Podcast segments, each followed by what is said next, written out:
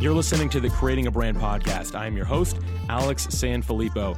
Today, we're going to be talking about unleashing the world's most powerful marketing force for your brand. And guess what? If you do it right, you shouldn't have to be paying them, they'll actually be paying you. Today's guest is David Meerman Scott. David is most known for his international best-selling book, The New Rules of Marketing and PR. David also speaks alongside Tony Robbins at business mastery events. But today we're talking about fandom. David and his daughter Reiko recently published a book titled Fanocracy. They teamed up to explore this big question why do some brands, even in supposedly boring categories like car insurance and enterprise software, attract not just customers but raving fans? The key is creating what they call a fanocracy. I know that you're really going to enjoy this insightful episode, so here is my interview with David Meerman Scott.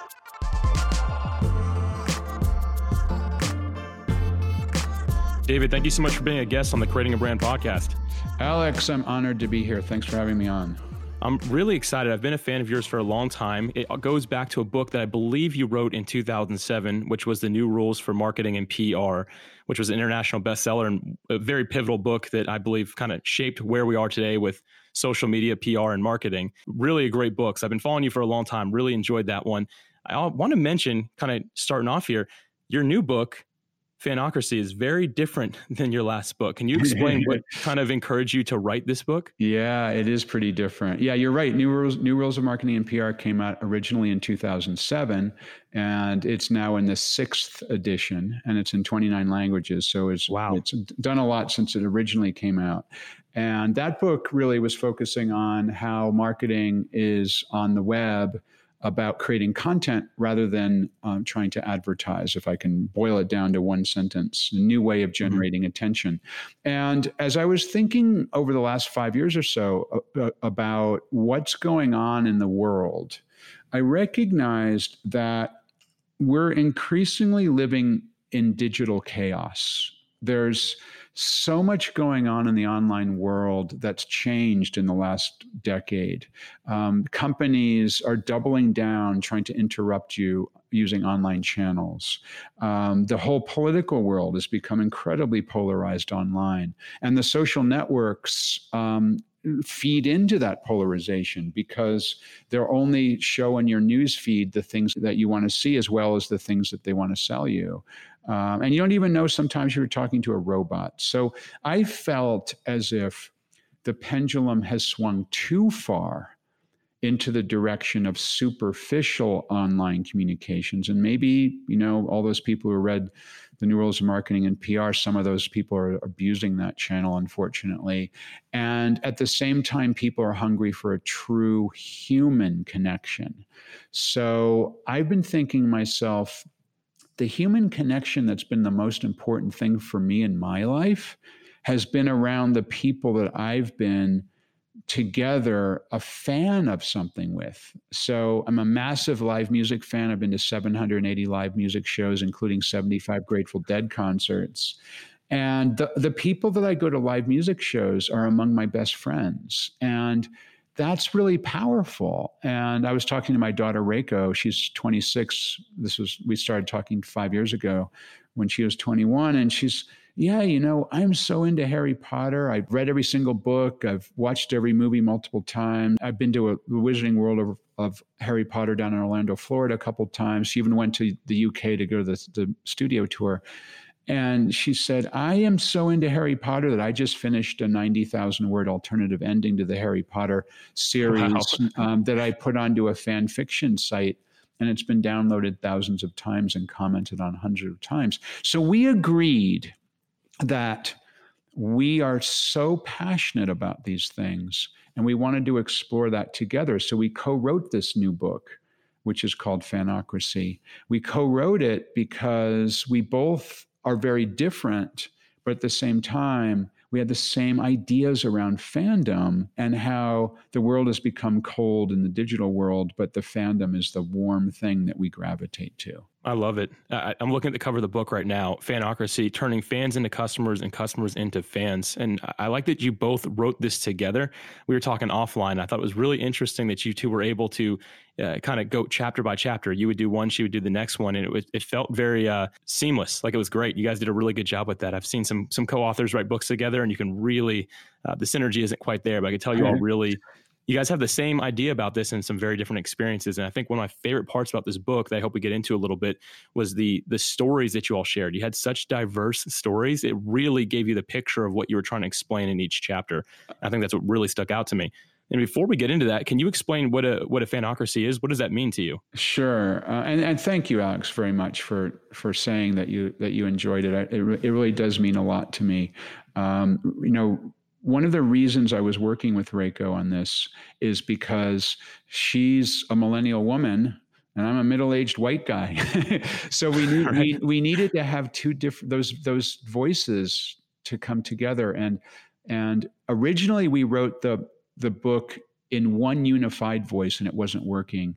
Um, and it wasn't until we decided to to swap chapters back and forth, as you just mentioned, that it really the book really came together because her voice is so different than my voice. Mm-hmm. Yet, we, yet, as you mentioned, we have the same idea. So we see a fanocracy as um, an organization that inspires incredible passion for a brand or an idea um, by putting the customer's needs ahead of everything else.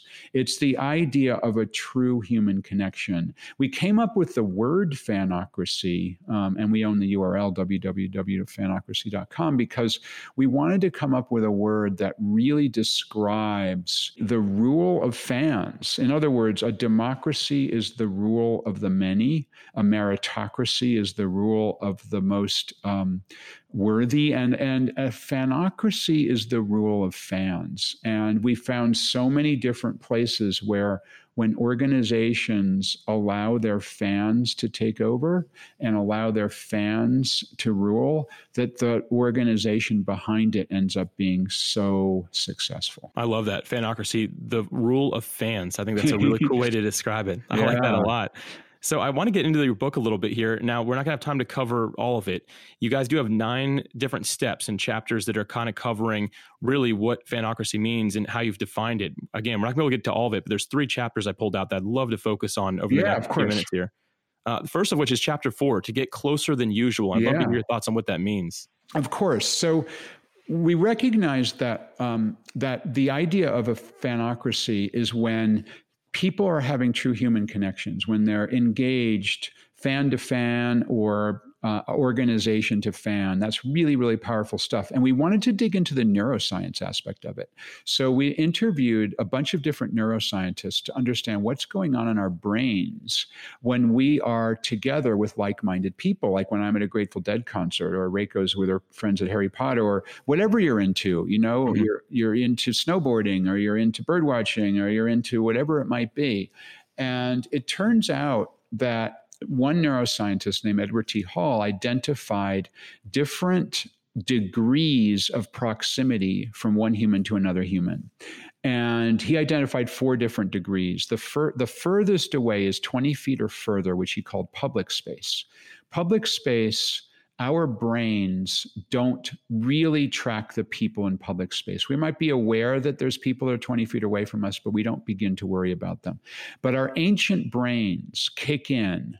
Um, it's a survival mechanism. It's hardwired into our brains when someone gets within about 20 feet of us because we want to know are those people friends or foes? Do we need to hmm. kick in our fight or flight mechanism? And this is hardwired into us. And within 20 feet to about four feet is called social space. And then personal space is inside of about four feet. That's sort of cocktail party distance. It turns out that the closer you get to someone, the more powerful the shared connection, the more powerful the shared emotions. So that if you're with like minded people, um, if you're at for example, a company's client conference where everyone in there is part of the same tribe, or at a Grateful Dead concert, everyone's part of the same tribe, um, or at um, a, a, rally of people um, who love a particular brand of car. Those are people of a particular uh, similar tribe, you feel comfortable and you have very positive, strong human emotions, positive emotions with those other people that you meet, even if you've never met them before because you're part of the same tribe. But if you are on a crowded elevator or in a crowded street, you feel wary because you don't know if there's potential danger among those other people that you're coming in close proximity with. So, what that means is all of us can figure out ways to get in close physical proximity with other people in order to create genuine human connections with them. And that's a very powerful way to grow fans. But there's one more step, which is really interesting, another neuroscience aspect. And that's a concept called mirror neurons. Mirror neurons are the parts of our brains that fire when we see someone do something as if we're doing it ourselves. And so this is this explains why when you're watching a sad movie you feel sad. You're watching a suspenseful movie, your heart starts to beat, you start to sweat. Um, it also explains why you feel you you know personally a movie star. You don't know that movie star, but your brain is telling you that you're in close physical proximity of that movie star when you see them on a screen through this concept of mirror neurons. Now, what this means for all of us is the more we use video or photographs when we communicate with people uh, in business or personal life, um, the more powerful the emotions because people feel as if you're actually in close physical proximity with them, even if it's just a humble photograph. So that explains the selfie phenomenon because a selfie, by definition, if you look in the camera, you take the picture from about four feet away. That's how far, how long our arms are, three to four feet. Um, that's incredibly powerful. And so it this is hardwired into us. It's neuroscience, and um, and I, I, found this so fascinating. Me too. Um, that it actually becomes a prescription. So what it means for companies is put photographs on your website, put videos on your website, not stock photos, but real photos of people. The stock photos. It can't be the same picture that people just saw on the last 10 websites, right? It's got to be right, right. And everyone can see through those mm-hmm. stock mm-hmm. model photographs. But if you're using real images of real people, of your customers, of your employees, of you, it also means that if you're on your own, you're starting to start a business, um, or your LinkedIn profile or your Instagram feed, um, whatever it might be, the more images of you personally cropped as if you're within about four feet, which is cocktail party distance, the better. And furthermore, showing yourself doing the things that you're passionate about.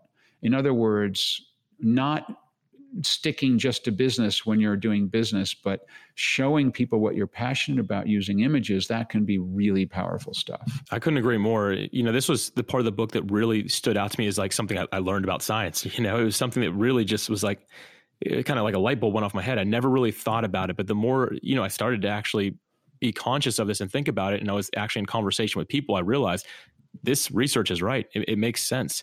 And I think that a lot of us, we have to convert that in person feeling to an online presence. We have to be able to get those photos, like you're saying, of us closer, you know, not super far away or anything like that, because it gives a different persona off. It gives people a different feel when they look at it. This part of the book was really insightful for me. It was something that I had not thought about before, and I've been really pondering how to incorporate this since reading it. So I was really excited about that part, and that's the reason I wanted to get into that with you. Yeah, uh, th- thanks. We I actually had somebody reach out to me a couple weeks ago. She's a really well-known author, and she had an opportunity like you to read an early copy of the book. Mm-hmm. and she said david you know david i've got a pretty popular instagram. I never really posted any photographs of me close cropped. She writes novels. Most of them are based in europe so she does a lot of photographs of europe.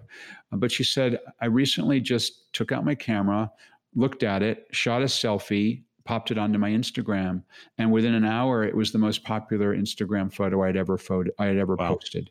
And she said, "I can't believe just by reading what you said in this one chapter in the book." I had the most engagement I've ever had on my Instagram. And oh my gosh, this is so exciting.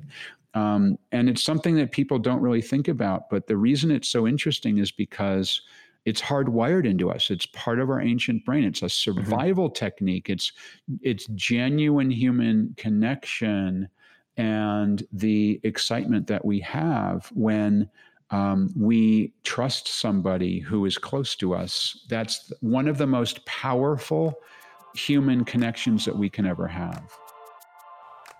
Creating a Brand just launched something new for you. We released 15 online courses on our website, six of which are free and require no registration. Our courses cover a wide range of topics from blogging to podcasting, winning at networking, personal development, and so much more.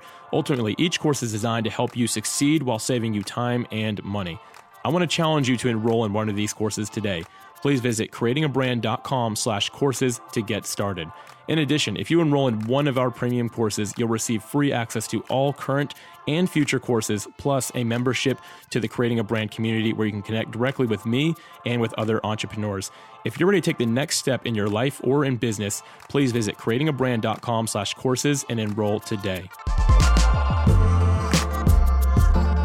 Moving on here to chapter six, give more than you have to. What does that mean?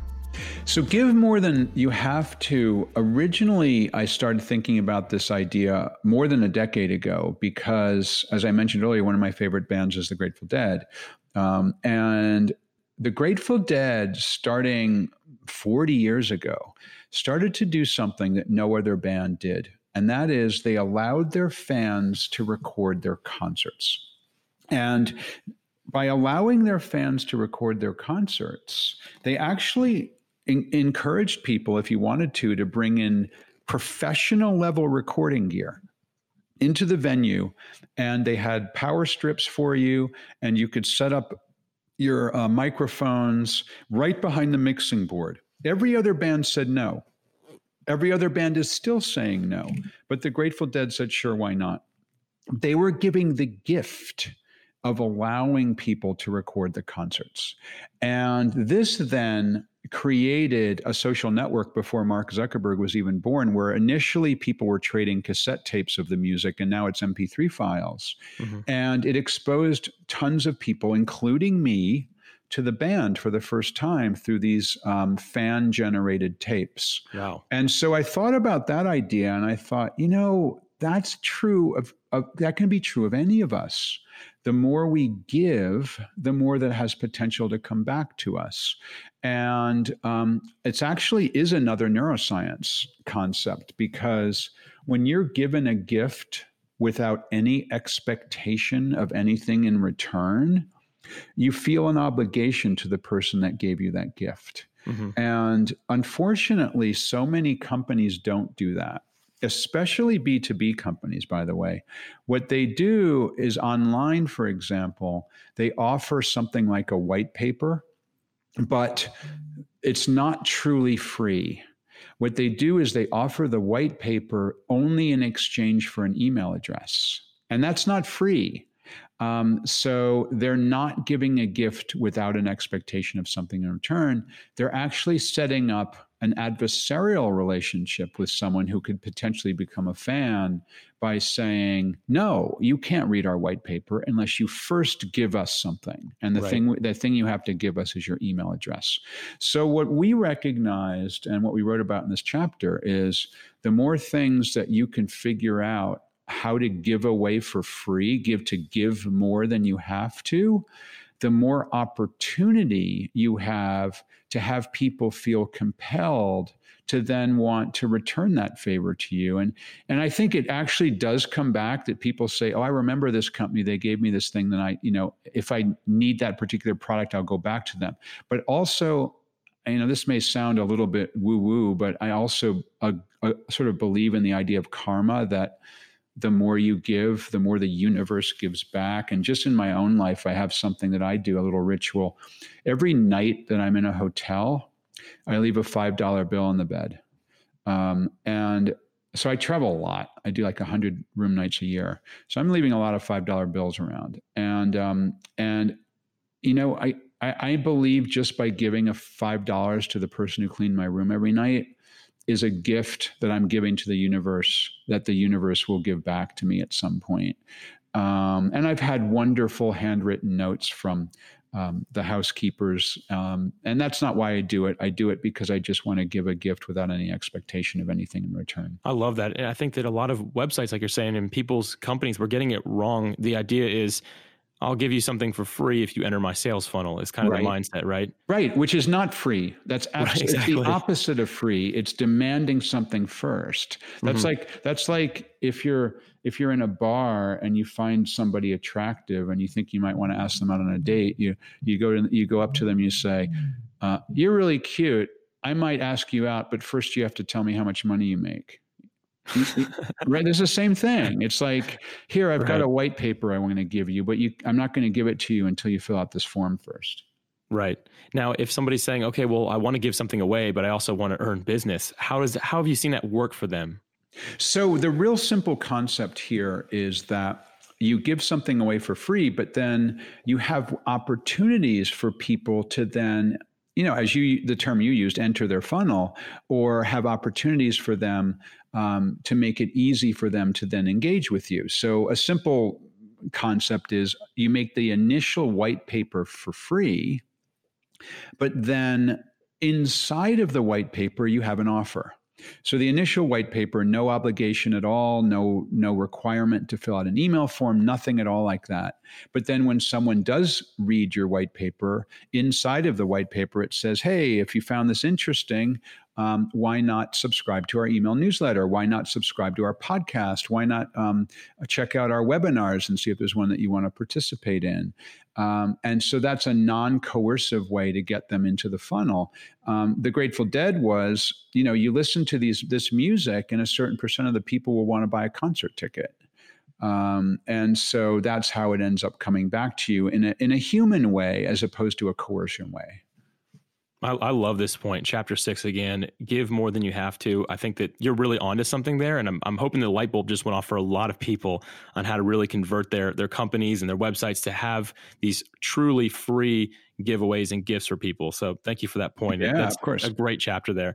Now jumping down to chapter nine, break down barriers. This is one I really enjoyed. Can you explain that to us? So the idea of break down barriers is that how can you let your customers or even potential customers in to your inner world in a way that shows them something um, that's unexpected and turns them into fans. So we got a couple of really cool examples. I want to share two two of them quickly with you uh, about this concept. The first one um, is a restaurant that um, my co-author Reiko and my wife, her mother, visited, um, and they have um, you know typical restaurant, a bunch of of regular tables, but they have one table they call the chef's table, and it's actually inside the kitchen. And so you can book the chef's table and you can eat your meal at the table that's literally in the kitchen. And the and the chef cool. the chefs are you know running around and you can see them doing their work. You can smell the work that they're doing every once in a while. They'll come over and they'll tell you what they're up to. Um, and you'll see you can actually see your own food being prepared. It's it, it's a remarkable experience.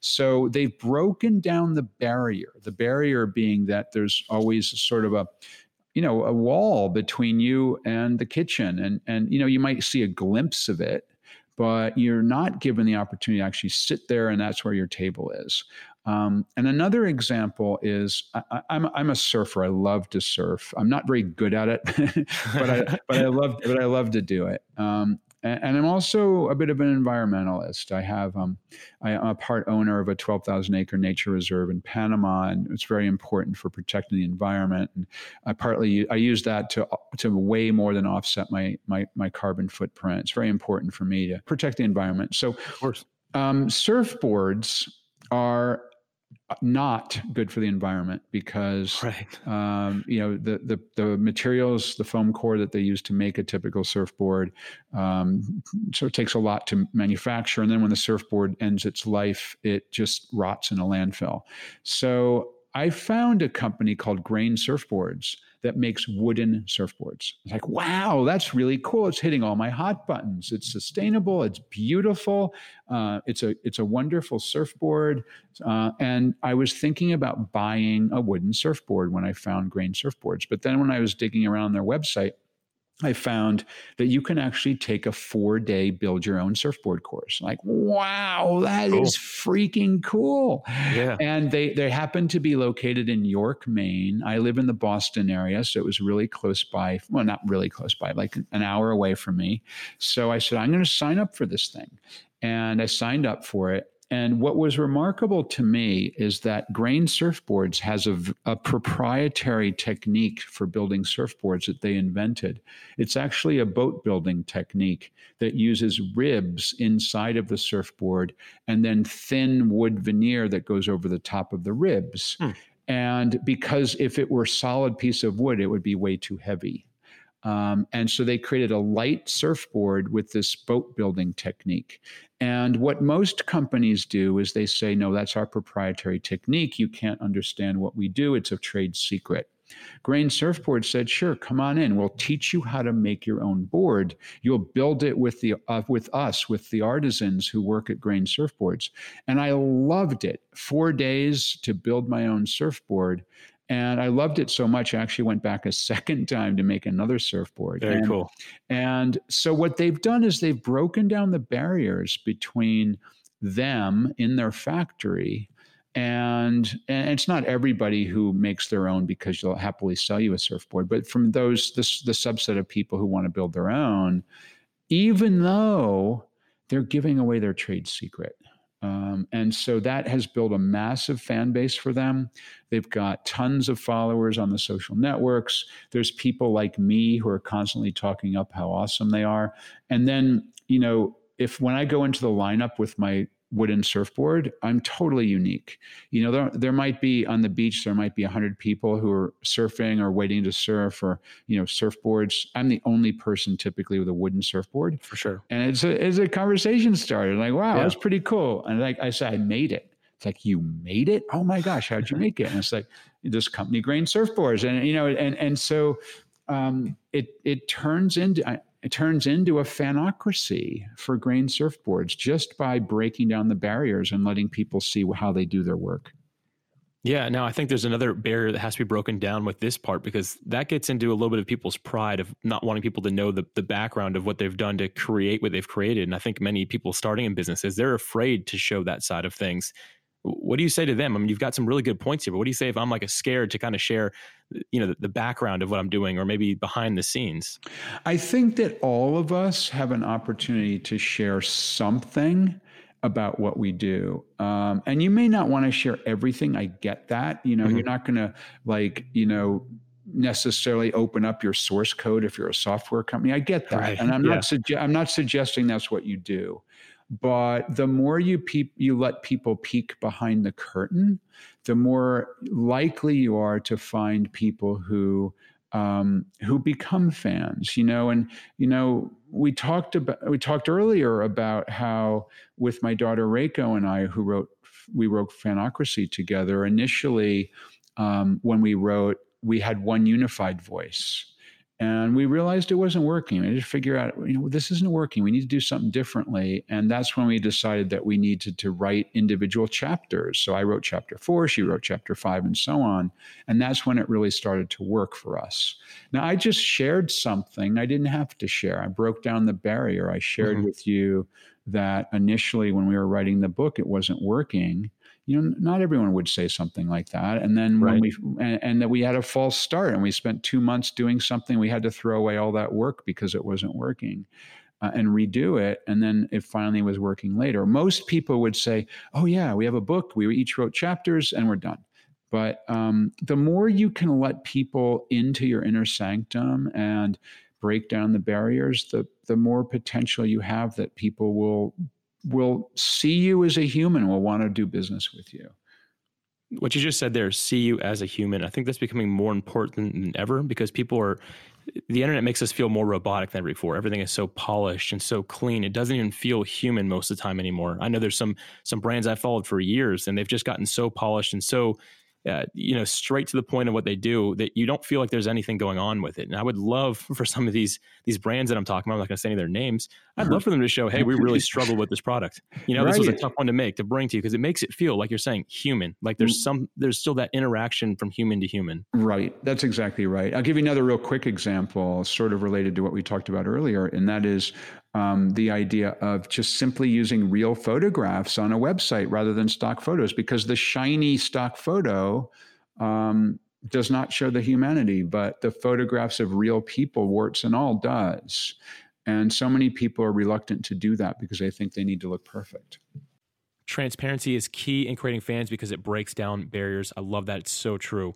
Now, in the final chapter of the book, you and Reiko say that successful people understand that in order to ignite a spark in another, they must first ignite a spark within themselves.